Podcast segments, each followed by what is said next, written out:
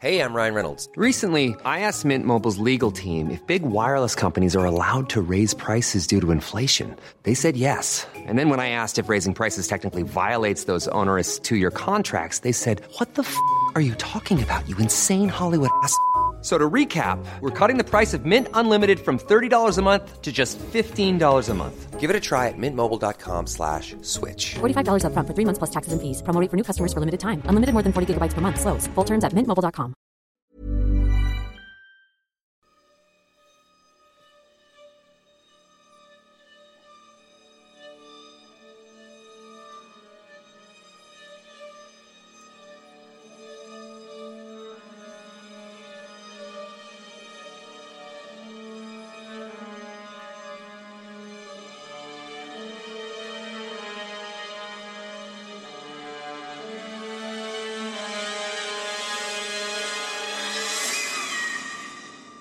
Vi pratar om psykopater och narcissister idag. Och alltså man kan ju gå jättedjupt in i de här men vi har ju valt att toucha det lite ytligt för att annars alltså kommer vi sitta här i flera timmar. Och eh, då kanske man är, till och med hade behövt ha en expert här för det är ju ganska avancerat. Psykopater och narcissister, vi kanske ska börja med Alltså den stora skillnaden. För Ja. det är ju lite skillnader i, Det- i de här begreppen. Det är det ju definitivt. De här begreppen narcissistisk personlighetsstörning och psykopa- psykopati, Mm. det dyker ju upp så himla ofta. Så det, ja, som du säger, det kan vara bra att ta en titt på vad som egentligen ingår i vad. Och ja, de är lika, men om man verkligen tittar på det så är de inte riktigt så lika som man kan tro. Nej, precis. För jag tror, alltså när vi pratade om det innan, alltså jag har inte haft jättekoll. För jag har ju läst på mer om psykopater och du har läst på mer om narcissister Ja. idag. Precis. Och jag alltså måste ju typ fråga vad är narcissist för att jag har inte haft jättekoll på det. Mm. Nej, men det, det kan jag berätta för dig. Mm.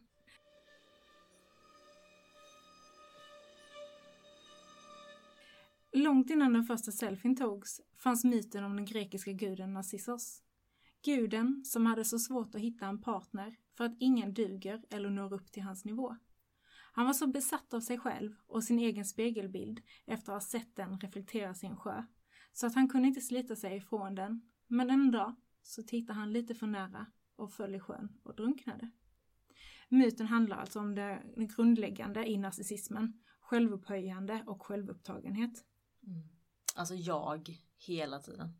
Och det är ju, det var ju typ det vi kom fram till lite att det är väl kanske den stora skillnaden på narcissister och psykopater. Att Ja. Narcissister tänker bara jag, jag, jag. Psykopater breder ut sig lite mer. Ja. Eller vad man ska säga. Som jag uppfattat det så brukar psykopater vara lite smartare. De tänker ju på det stora hela, hur de kan Väva in typ andra Ja, så att precis. de får det bättre. De kan manipulera och jobba med andra och jobba med helheten för att få, få det bäst själv. Medan Mm. narcissisten ser inte så mycket till omvärlden utan ser bara till jaget. Typ, vad vill säga. jag ha? Vad, Ja. vad är bäst för mig? Ja, exakt. Och det gör ju psykopaten också. Men blir ändå liksom, jag vet inte vad jag ska säga men Ja vi får väl, vi får väl köra våra Mm. Case och så får vi liksom När vi är klara med det här poddavsnittet så har vi förhoppningsvis rätt ut det. ja, precis. De stora skillnaderna. Ja. Men då fortsätter jag prata Mm. om NPD, då narcissistisk personlighetsstörning. För det är en personlighetsstörning vars kännetecken är överdriven självhävdelse, bristande självkännedom, överdriven självkänsla, överskattad självbild, ett stort behov av att befinna sig i centrum och framförallt brist på empati. Denna patologiska narcissism skiljer sig från den naturliga narcissismen som alla människor har. Känslan av att vilja vara omtyckt. För det är ju något vi kan känna igen. Det är väl klart vi alla vill bli omtyckta. Ja, ja. Det, ja. Det är klart. Andelen personer med narcissistisk personlighetsstörning i varierande svårighetsgrad antas ha ökat under de senaste årtiondena av 1900-talet. Detta förklaras vanligen i ljuset av moderniteten och det moderna konsumtionssamhället och att individen därför tenderar att bli egoistisk, självupptagen och har svårt med nära relationer. Narcissismen kan fostras av föräldrar. Barn som blir satta på en piedestal av sina föräldrar löper större risk att utveckla grandios narcissism medan kalla, kontrollerande föräldrar kan fostra en introvert narcissist. Och narcissismen tycks förekomma oftare i länder där man värdesätter individualitet och prestation. I USA för exempel har narcissism som personlighetsdrag ökat stadigt sedan 1970-talet. Alltså detta måste ju ha väldigt mycket med sociala medier att göra. Ja, det tänker jag också. Och en, i en hel del som jag har läst på så, ja, där drar de väldigt mycket upp det här med sociala medier. Men jag tyckte det var så, det blev lite rörigt så jag har faktiskt skippat att skriva den delen. Mm. Men ja, de, det finns ingen forskning på att sociala medier har ökat narcissismen, men det är ett verktyg för narcissisten att motta den här bekräftelsen, bekräftelsen ja, och beundran utav andra människor. Ja. Så de blir ju matade konstant utav detta. För jag tänker, då tänker jag på alla influencers och sånt. Ja. För att en, en normal människa som mm. ha, har kanske några hundra följare. Ja. Då lägger man upp någon bild då och då och så får man lite bekräftelse och bla bla bla. Men ja. de som jobbar med detta de lägger upp flera bilder om dagen, ja. mycket selfies, ja. mycket mina kläder. Det, alltså de blir matade med tusentals kommentarer varje dag. Ja gud ja, gud ja. De får jättemycket och får man inte det här, äh, fan jag lägger upp en bild så ja. får jag det jag vill ha. Typ. Ja exakt. Du slår huvudet på spiken där. Det är exakt så det är. Så alla influencers, ni är narcissister? De är nog det. vi vet inte men det kan vara så. Ja, till viss del. Mm. Nu säger vi absolut inte att de har Nej, narcissistisk personlighetsstörning. Men eh, det är väl klart, det, de har nog valt det yrket för att det går hand i hand med deras personlighet. Men för att överhuvudtaget en diagnos ska kunna ställas på personen måste den först uppfylla de allmänna kriterierna för en personlighetsstörning. Det är inte ovanligt att en person som har ett förstärkt personlighetsdrag eller låggradigt uppfyller flera kriterier för denna typ utan att personen för den skull har en psykisk störning. En personlighetsstörning föreligger när personens varaktiga beteendemönster kraftigt avviker från gemene man i personens närmiljö och detta beteendemönster kraftigt påverkar bland annat personens relation till andra. Beteendet kan härledas till barndomen och framträder oftast under tidig vuxenålder. För att kunna diagnostiseras så finns det vissa kriterier som måste uppfyllas och personen måste uppvisa minst fem utav dessa kriterier. 1. Personen fantiserar ofta om till exempel rikedom, framgång, makt eller kärlek. Det här är nog någonting alla, vi alla kan relatera till. Vi funderar nog ganska ofta, många av oss, på hur det skulle vara att vinna Eurojackpot eller dylikt. Så att det, bara för att man har någon så har man inte en personlighetsstörning. Det är mm. när det går till överdrift mm. som, som det blir ett problem. Nummer två.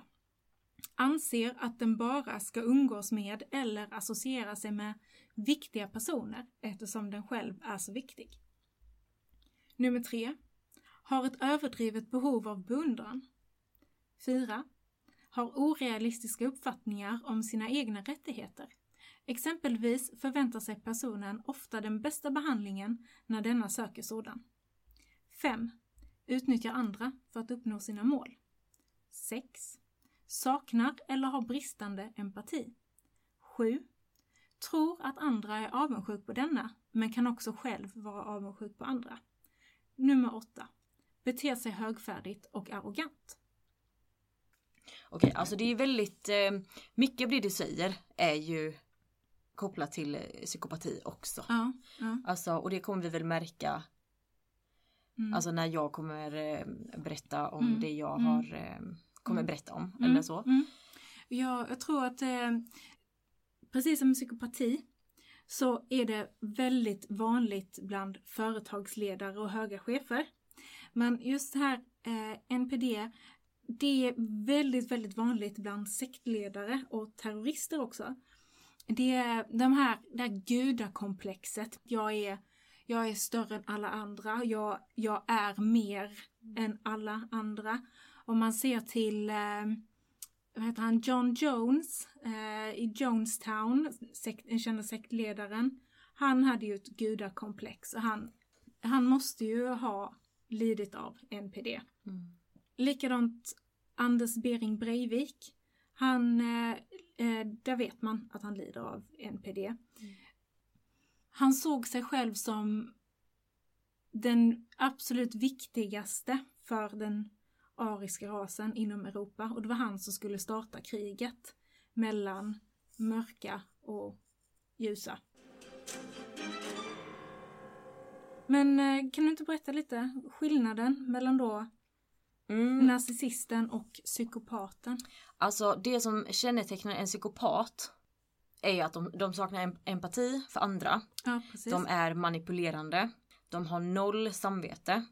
Vill inte följa lagar och regler utan det är de själva som ska bestämma det. De är lögnaktiga. Duktiga på att eh, sätta på sig olika masker inför olika sammanhang och eh, hur man ska passa in bäst så byter de typ skepnad. De söker spänning, saknar skuldkänslor, de är impulsiva, de har ofta många korta relationer och de är ofta kriminella, inte alltid, men ofta. Har det med att göra att de söker de här snabba kickarna hela Mm. tiden och det, och det får du ju mycket mer i ett, i ett kriminellt sammanhang än när du går till ditt vanliga 74-jobb. Det är inte så jäkla spännande liksom. Mm. Nej precis, utan det är ju alltså det ehm, jag kommer komma till det sen men det är ju väl alltså typ alla i hela världen har ju några av de här dragen Ja, eh, som kännetecknar en psykopat. Men det är ju de psykopaterna som går över gränsen. De söker spänningen, alltså det finns sådana som kan hålla sig inom gränsen. De blir aldrig kriminella. De är fortfarande psykopater. Men de kan ändå typ kontrollera sig lite. Sen finns det de som inte kan det. Det är de som hamnar i fängelse. Och håller sig till kriminella banor typ hela livet. För att de, det är spännande liksom. Psykopati är en personlighetsstörning och man kan också kalla den för antisocial personlighetsstörning. Ja, just det. Mm. Och eh, man vet att det finns mer manliga än kvinnliga. Och manliga och kvinnliga psykopaterna skiljer sig åt lite. De manliga psykopaterna använder till exempel sex för att dominera. Medan kvinnliga psykopater använder sex för att manipulera. Och då, alltså för att förenkla lite, kvinnliga psykopater kan använda sin kropp och sex för att få en man att göra som hon vill. Medan en man använder sex för att bestämma över och trycka ner, typ straffa lite. Så en kvinna använder det för att få det hon vill ha och en man gör det för att trycka ner den andra. Och kvinnliga psykopater kallar man ofta för drama queens. Eh, De kan eh, gråta på beställning, vill stå i centrum, använder aggression på ett sätt där de kan splittra grupper och vända människor mot varandra. Alltså sprida falska rykten och ja men du vet så här Jag vet. tjejer jag snackar vad skit. Ja. ja, Ja, ja, gud, vi alla känner någon som har ja. som är lite extra Som är så. så, Ja. ja, Och det kännetecknar en kvinnlig psykopat. En manlig psykopat är mer öppet våldsamma och kan Mm. slåss och liksom gör det mer öppet medan kvinnliga sluter sig och snackar skit och ja. Det Så. låter ju som det typiska kvinnliga och manliga på Mm. ett extremt sätt. Ja. Och eh, som jag sa innan, det finns fler manliga än kvinnliga. Men man har ännu inte gjort en svensk studie på detta utan man använder sig fortfarande av en brittisk studie. Och den brittiska studien säger att 1% av befolkningen lider av psykopati. Och enligt psykologiguiden så har 1% av kvinnorna psykopati och 3% av männen. Så någonstans mellan 1 till 3% av befolkningen. Och då tyckte jag att det var lite kul att kolla typ hur det ser ut i Sverige. Eh, så 2019 så bodde det 10,3 miljoner invånare här. Och det betyder att vi har ungefär 100 300 till 300 900 psykopater i Sverige. Fuck, jag vill inte gå hemifrån mer. Eller hur? Det är så sjukt. Eller som jag sa innan, det finns väldigt många människor som har karaktärsdrag av psykopati. Men det betyder inte att man är en psykopat. Och de vanligaste beteendena som eh, väldigt många har, skulle jag säga, är brist på empati, charmig, känslokall, eh, söker söka efter spänning, impulsiv och typ orädd. Och det är väldigt så här, det är vanliga drag som väldigt många människor har.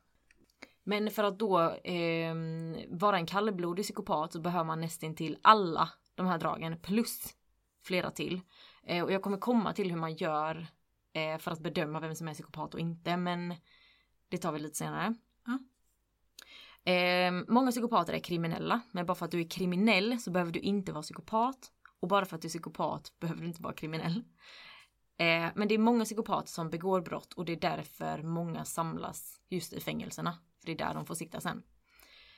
Eh, Katarina Hauer är en specialist inom rättspsykiatrin och hon menar att inom fängelser så är det uppemot 15% av alla intagna som lider av psykopati. Och jag har hittat andra källor som säger att det kan stiga uppemot 50% Så det är lite olika där. Då när jag kom in på Katarina Hauer så kom jag in på en sida där hon svarade på lite frågor. Och då var det en fråga som jag tyckte var väldigt intressant och som jag fastnade för och det var om en person med psykopati döms till rättspsykiatrisk vård. Alltså om en person som begår ett brott och som lider av psykopati. Om den personen blir dömd till vård eller till fängelse. Och då var svaret, och jag citerar nu. Nej, tvärtom. Dessa personer återfinns till största del inom kriminalvården. Psykopati eller ett personlighetssyndrom klassas inte som allvarlig psykisk störning i lagens mening.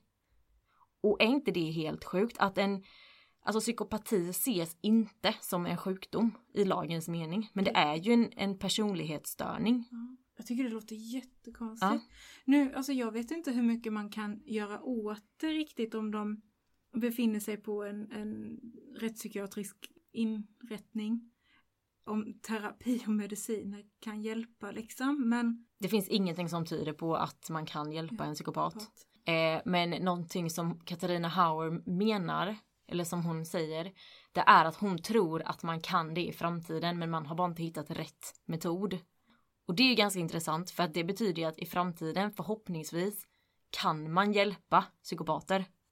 Många menar att nej, det finns ingen hjälp att få, men man kan gå i terapi och försöka få psykopaten att typ, säger du så här till den personen mm. så blir hon ledsen. Det kommer inte de fatta vad, vad det är för att mm. de kan inte sånt. Men då kan man kanske istället säga gör du så här så blir hon ledsen och det kommer påverka dig så att hon inte vill vara med dig sen. Typ så att mm. de får tänka okej okay, men gör jag detta då vill hon inte vara Alltså fattar du vad jag menar? Man, jag förstår, jag förstår vad du menar. Just att man får, man får verkligen tänka efter när det är en psykopat man sitter med för att de kan ju mm. säga bara jo men jag förstår. De gör ju inte det. Nej. De kan inte känna känslor så som en normal människa gör.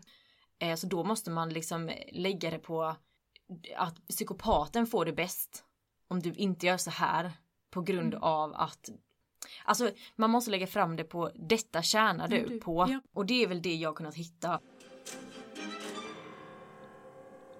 Men det som är mm. med att en psykopat söker ju inte hjälp. Nej. De, det är inget fel på dem Nej. enligt dem. Precis. Alltså det är alla andra det är fel ja. på. Eh, men det jag kunnat hitta är att om en psykopat söker hjälp så är det ofta någonting annat som ligger bakom. Typ eh, sömnsvårigheter eller ångest eller mm. typ att man har ett missbruk. Och då kan det ju vara att man blir tvingad till att söka mm, hjälp mm. för att du har ett så grovt missbruk. Mm. Som jag sa innan så är psykopaterna väldigt charmiga och de har gärna kärleksförhållanden även om personen kan byta av partner ganska ofta.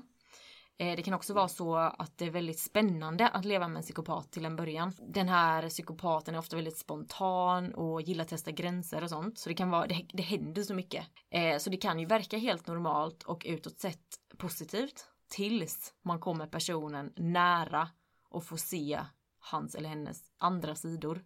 Och det är ofta den närmsta familjen kan känna av detta. Men ytliga vänner och på arbetsplatsen, mm. det är mm. inte ens säkert att de, de vet om det. Nej, för de ser bara den här skärmiga, impulsiva. Och jag tänkte faktiskt rekommendera två poddar som jag lyssnar på. Eh, den ena heter Psykopatpodden och drivs av två kvinnor som har levt med en psykopat. Och de har blivit drabbade av samma man. Alltså det är Oj. samma psykopat som de har levt med. Men och de har funnit varandra? Ja, ja genom ja. detta liksom. Ja, okay. Jag tror den ena kvinnan var gift med honom i typ 11 år. Oj. Och den andra dejtade honom i några månader. Mm. Okay. Men de har ändå, alltså de båda två har upplevt väldigt mycket mm. med honom. Eh, så. Eh, och sen har jag lyssnat på en annan podd som heter Älskade psykopat. Mm. Och där är det en tjej som, alltså hon pratar med drabbade kvinnor. Det är också kvinnor som har mm. levt med en eh, man som är psykopat. Eh, och de berättar också sina historier om hur, hur det är att leva med en, en man som är psykopat och eh, Ja men det är ungefär samma upplägg men att de berättar ganska fritt om hur de har varit med och det är också, blir också väldigt detaljrikt och ja, men sjuka grejer. Så den kan jag också rekommendera.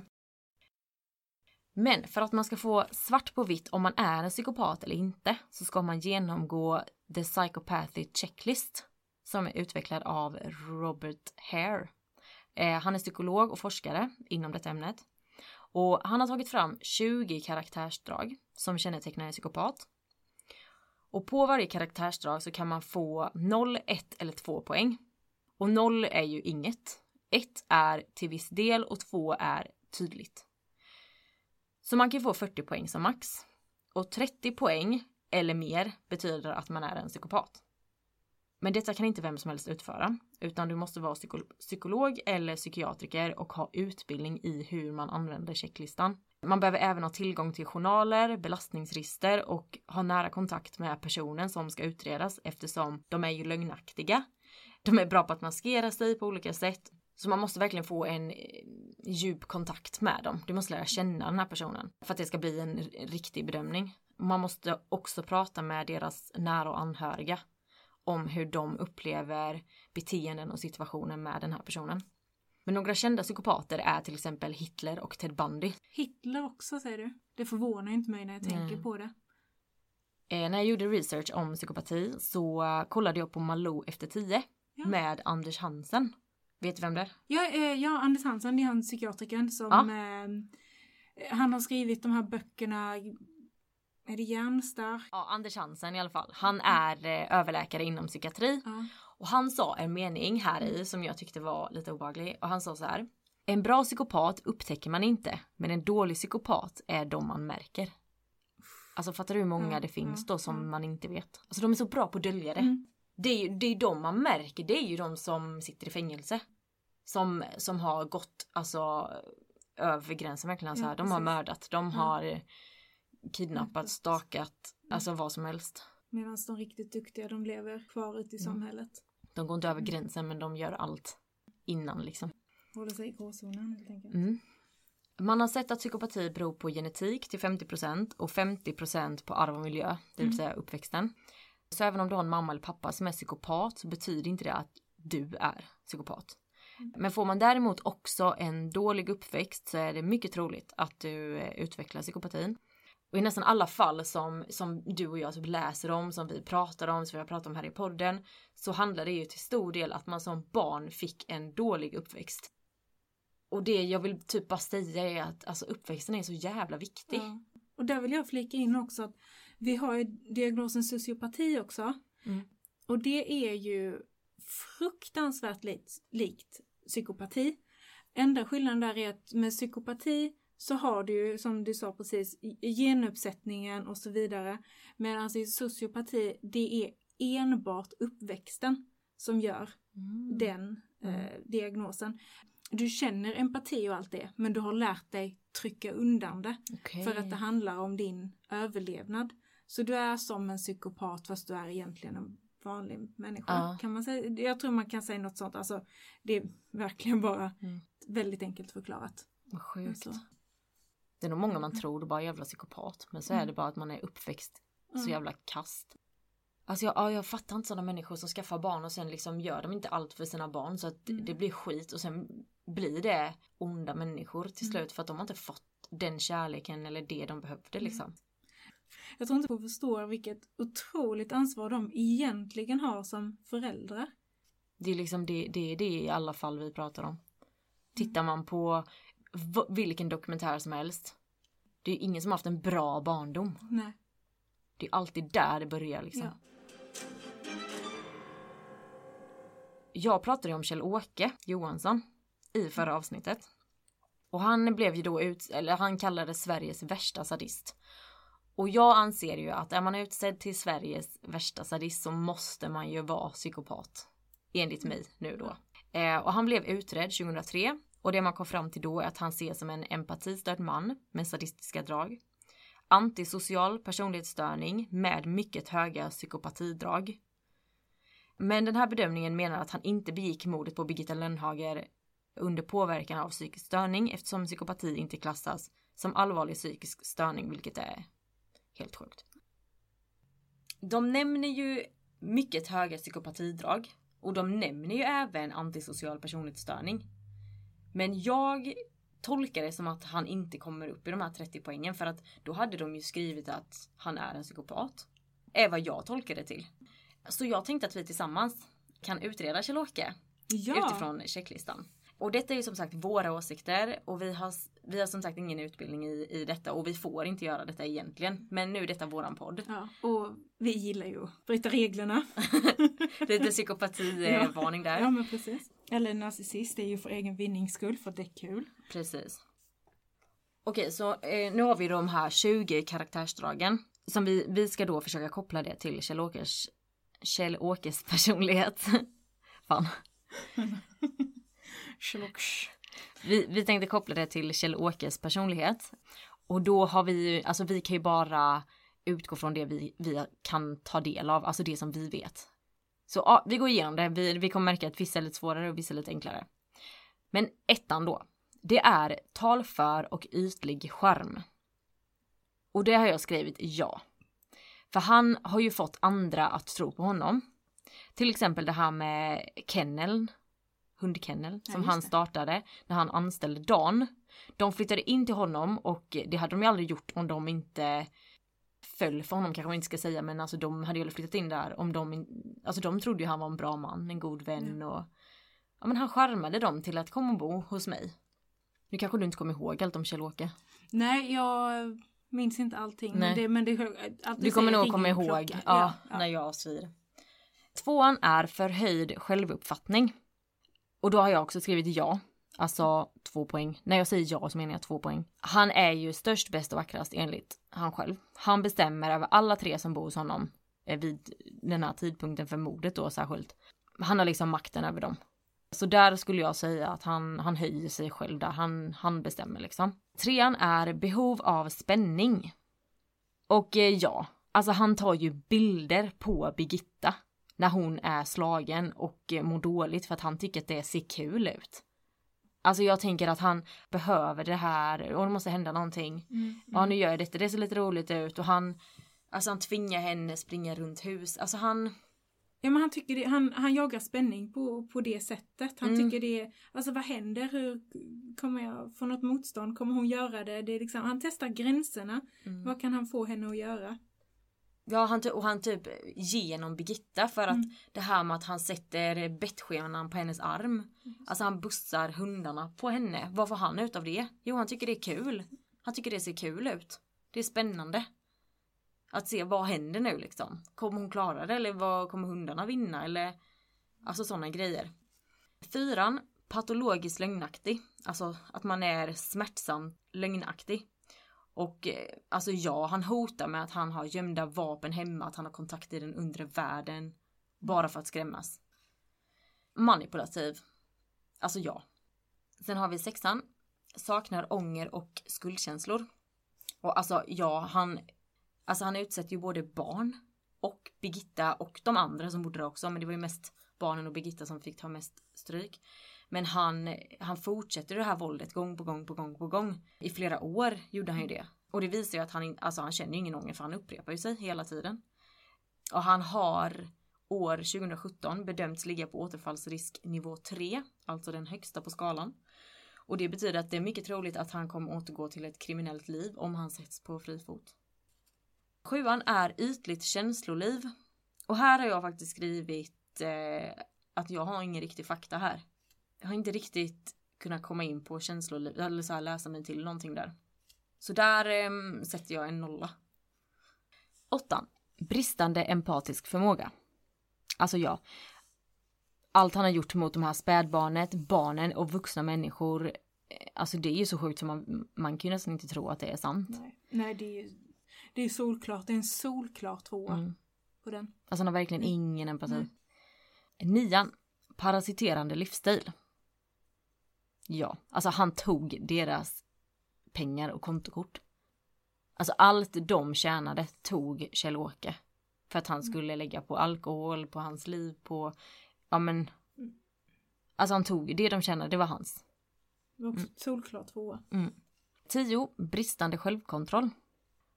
Ja, har jag satt där med för att här kan man ju se att med alkohol i kroppen, det är då han tänder till liksom. Det är då han blir arg och han eh, slåss och det, alltså han gör allt detta med, så fort han får alkohol i sig så har han ingen självkontroll kvar. 11. Promiskuöst sexualliv. Och där vet jag inte heller för att jag har inte hittat någon fakta om hur han var i sängen där liksom. eh, eh, tolvan är tidiga beteendeproblem. Alltså vid tio års ålder så var han ju väldigt speciell. Alltså han hade inga kompisar och alltså kompisarna ville inte leka med honom för att han var konstig. Så det är någonting som någonting som är lite konstigt där redan i tidig ålder. 13. Saknar realistiska långsiktiga mål. Det är inte heller någon riktig fakta. Så vi sätter noll där. Mm, en nolla. 14. Impulsiv. Alltså ja. Jag har sett en video på Youtube där han, alltså den här, eh, där han eh, visar polisen vad som har hänt i huset och så. Och då säger han att han hällde bensin på henne för att hon skulle vara tyst. Han gjorde det som föll honom in helt Ja. enkelt. Ja, och det, Det, är ju impulsivt. Ja. Liksom, vad fan hon satt och skrek. Då hällde jag bensin på henne och typ tände eld. Det var därför hon liksom hade brännskador på armen och, och så. 15. Ansvarslöshet. Och alltså han hade ju bonusbarn i sina tidiga förhållanden som han misshandlade. Han misshandlade spädbarnet tills barnet dog och det, då har man ju inte, då tar man ju inte ansvar för sig liksom. Men ja, jag satte en tvåa där i alla fall.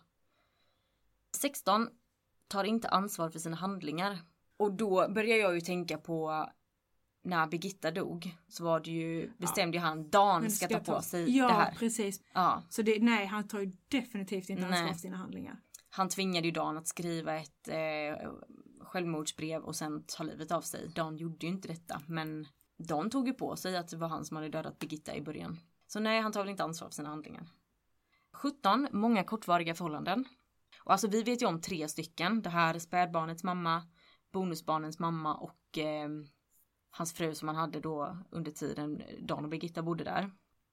Och han har, han har ju varit elak i alla de tre förhållandena. Han har ju varit 18. Ungdomsbrottslighet. Han försökte våldta en, en eh, liten flicka när han var 14-15 år någon gång. Så det har ju börjat Tidigt. tidigt. 19. Överträdelse av villkorad frigivning. Att man begår nya kriminella handlingar. Under typ permissioner eller liknande. Och där tycker jag det varit lite svårt att typ veta men jag vet ju att han har begått olika brott i hela sitt liv. Ja, alltså han, Alltså- är ju, han är ju en återfallsförbrytare. Så jag vet har han ens haft någon villkorlig dom? Alltså, Nej, så det... han hade ju Ja. återfallsrisken som högsta så Ja. det betyder ju att han faller tillbaka och ja, det säger väl en del. Och sista då, 20, det är kriminell mångsidighet. Och förutom misshandel, tortyr och mord som vi har pratat om om Kjell-Åke så har han begått andra brott. Till exempel så har han dömts för olaga tvång, olaga frihetsberövanden, olaga hot, bedrägeri. Och som jag sa innan så försökte han ju våldta redan som alltså ung tonåring. Ja, det är en solklar tvåa på den med. Mm. Så ska vi räkna ihop de här nu då lite? Utan att räkna så känns det som full pott. Ja men 10. Vi ska se här. 2, 4, 6, 8, 10, 12, 14. Japp, vi har då kommit fram till att Kjell-Åke har 35 poäng på checklistan. Och full pott är 40. 40 och för att bli en, eller för att vara en psykopat så skulle man ha minst 30. Ja, men han, han klarade. Han fick ju VG plus kan man säga. Mm, om det är något positivt i det här sammanhanget. Nej men alltså och det, det kände jag när jag skrev om honom att Alltså det är riktigt allvarliga fel på honom. Alltså han måste ha psykopati. Det kan ju inte vara något annat. Det är ju inte normalt. En normal människa gör inte de sakerna, beter sig inte på det sättet. Så ja, som eh, Google-psykiatriker så säger jag ja till den diagnosen. Mm. Skriver vi under på den här? Ja. Um, alltså, kan du känna så när vi har pratat om narcissister och psykopater. Kan du känna, alltså har du tänkt på någon i din närhet? Ja, gud ja. Du har det? Gud ja. Ja. ja. Du kan inte säga vem eller? Kan du beskriva personen? Hur har ni en relation liksom? Eh, narcissisten är en, en god vän till mig. Mm. Som jag tycker om den här personen otroligt mycket. Men det finns sidor hos den här personen som jag har svårt för. Och Mm. det är ju då de här, de här sidorna. Vet jag vem det är? Ja, det vet du. Jag tror jag, Ja. jag tror jag kan veta. Jag känner, kommer du spontant på någon som passar in utav, på någon av dessa kriterier som psykopat eller eh, narcissist? Alltså jag har verkligen försökt tänka mig in i vem jag, vem, vem kommer jag tänka på? Alltså är det någon i min närhet som jag tänker på? Men jag gör typ inte det. Jag kommer inte på någon. Och det finns ju säkert. Ja. Alltså jag är helt säker på att det finns någon som, som jag tänker på men Du kommer börja tänka på det extra mycket nu, analysera Ja. alla personer du känner. ja ja. Det har jag typ redan gjort sen vi började eh, prata om detta. Oj. Alltså när vi började skriva om detta. Ja. Eh, men det är ingen jag tänker så i min nära... Alltså min nära... Om, vad säger man? Nära umgänge. Nej, precis. Mm. Men... ehm, har du tips och idéer eller bara ville prata lite med oss? Eller har du som lyssnar kanske tänkt på någon speciell person som du vill dela med dig av? Ja. Så kan ni mejla oss på Dosnack podcast hotmail.com eller skriva till oss på våran Instagram, ett DM kanske eller någon kommentar. Dosnack podcast.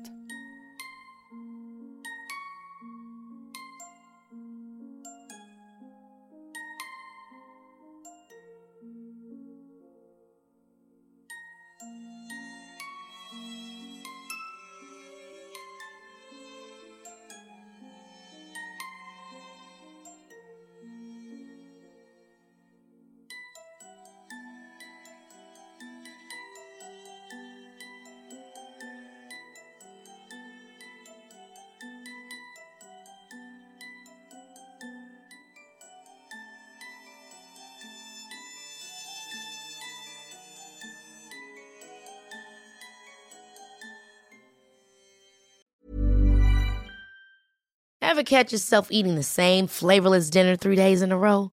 Dreaming of something better? Well, HelloFresh is your guilt-free dream come true, baby. It's me, Kiki Palmer. Let's wake up those taste buds with hot, juicy pecan-crusted chicken or garlic butter shrimp scampi. Mm.